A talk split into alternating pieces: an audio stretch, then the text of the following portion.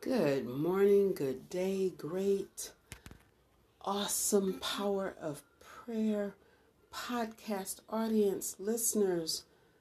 Oh my goodness, I am really, truly excited about another day that Jesus has kept me.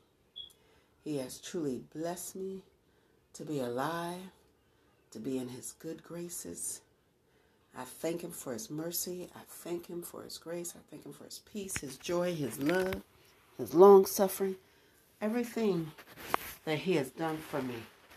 I bless Him and I praise Him for it. Now, it's been a minute or a little while, and I'm just going to say it seemed like on every hand the devil been fighting me it seemed like it's the the the, the, the fight and and the uh, wiles and the darts and the arrows and every trap or trick has gotten stronger. He's putting a lot more strength, a lot more oomph uh, on it since I started this podcast. I didn't know it was going to be this difficult uh, to start a prayer podcast. You would think that nobody would want uh, to fight you. But the devil has been fighting me so bad, so hard, so much in the last two months. It's been very difficult, as you could tell by the disarray of, you know, and, and the timeliness of putting pod, uh, a broadcast for this podcast. And so, and I've tried to make commitment after commitment to um, really get it there and get it done or whatnot. And to just be focused in on what God wants me to be focused in on and to pray. And the devil's just been trying to make it hard for me to even pray. So when I say I need your prayers and I solicit your prayers, every podcast listener, audience member, I need your prayers. I'm not sitting here going, oh, look at me, I'm all that and I'm perfect and this, that, and the other. But I've proven to you that one, I'm not perfect. I'm striving for perfection, yes. And I'm asking for God's help, His divine guidance, His truth to be taught to me, to lead me so I can teach you and lead you. And as God guides me, I can guide you, you know. And so it's been something. It, has been a journey. It's it's been oh my goodness. It's been a challenge to say the least. And to be praying the way I want to pray during this pandemic for different situations, different people, different emotions, different just different everything. It's been it's been hard. It hasn't been easy. So when I say yes, we are to pray. We are to pray with enthusiasm. We still are to pray and pray with enthusiasm until our Savior comes back and rescues us from all of this. Okay? Now we're going through some stuff and we're thinking, oh, it's just about over, and it's you know, this New Year's coming in, and the pandemic is just about over. But then there's a rise for COVID 19. And there's a rise for hatred, and there's a rise for self hatred, and there's a rise for uh, disdain and depression and anxiety and anger, and there's a rise for everything. But you know what else is on the rise? The Spirit of God the great awakening, a great revival that's coming not just to me and my house, but to you and your house. We got to go to God and ask God for everything that we have, everything that we need, everything that we want, because He is the supplier.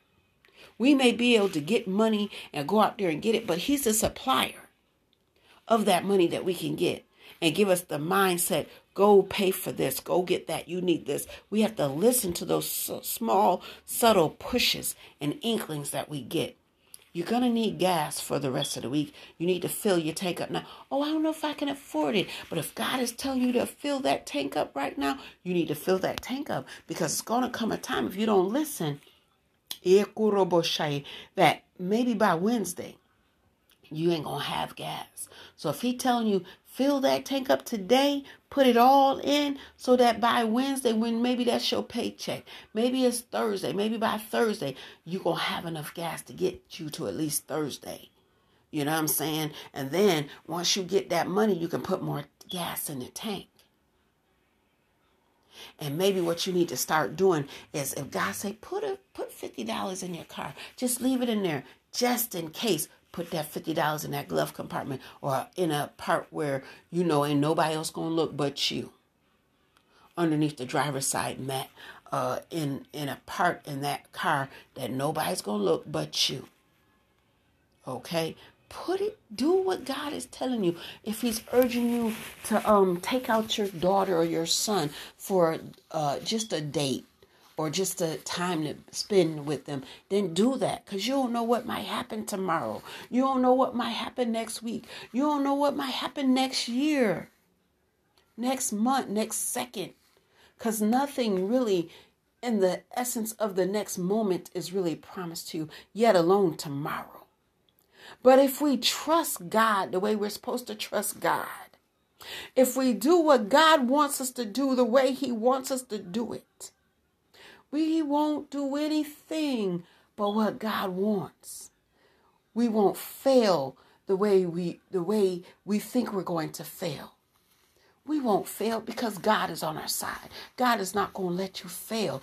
We got to put every last ounce of us and our trust in God's unfailing hands, his immutable hands, his everlasting hands, his uh, loving hands, his joyful hands, his long suffering hands, his peaceful hands, his wrathful hands, even.